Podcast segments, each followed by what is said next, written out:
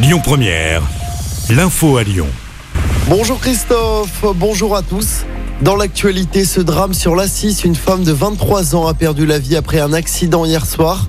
D'après le progrès, elle serait tombée en panne au bord de l'autoroute à la hauteur de la sortie Villefranche-Nord un peu avant 22h. C'est là qu'elle aurait été percutée par un poids lourd. Une enquête a été ouverte. Deux hommes blessés à l'arme blanche devant la gare de Vez dans le 9e arrondissement de Lyon. Deux personnes âgées de 47 et 76 ans. Le plus jeune a été touché au cou.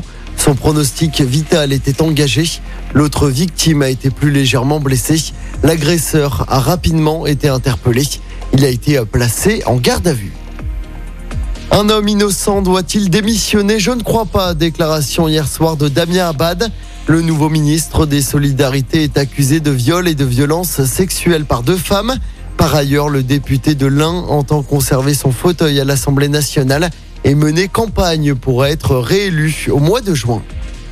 L'été arrive et avec lui les touristes qui vont prendre d'assaut les bars et les restos. Une situation qui va contraindre les restaurateurs à faire appel à un grand nombre de saisonniers. Mais malgré une hausse des salaires, ceci manque à l'appel.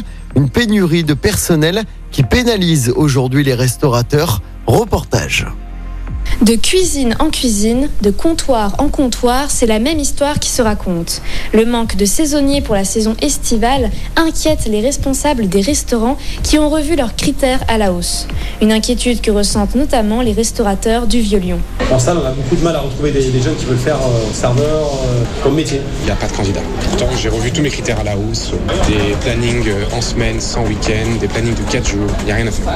C'est très difficile au niveau du recrutement du personnel. On ne trouve pas de personnes fixes, même des CDD de 6-7 mois.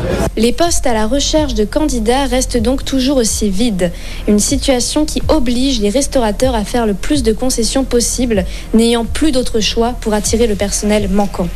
Quand j'entends autour de moi, ils changent leurs horaires. Maintenant, ils vont prendre quelques employés qui vont faire des continus. Aujourd'hui, c'est le salarié qui pose ses conditions. Si ça convient, tant mieux. On arrive à bidouiller. Si ça convient pas, tant pis. Pour l'instant, il est encore impossible de dire si cette pénurie aura un impact sur la saison touristique qui s'annonce.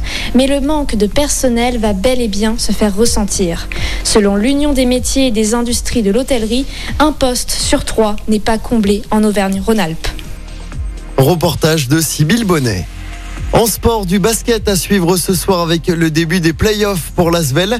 Les Villeurbanais accueillent Cholet pour le match 1 des quarts de finale. Coup d'envoi du match à 20h. Le match 2 se jouera vendredi soir à Cholet.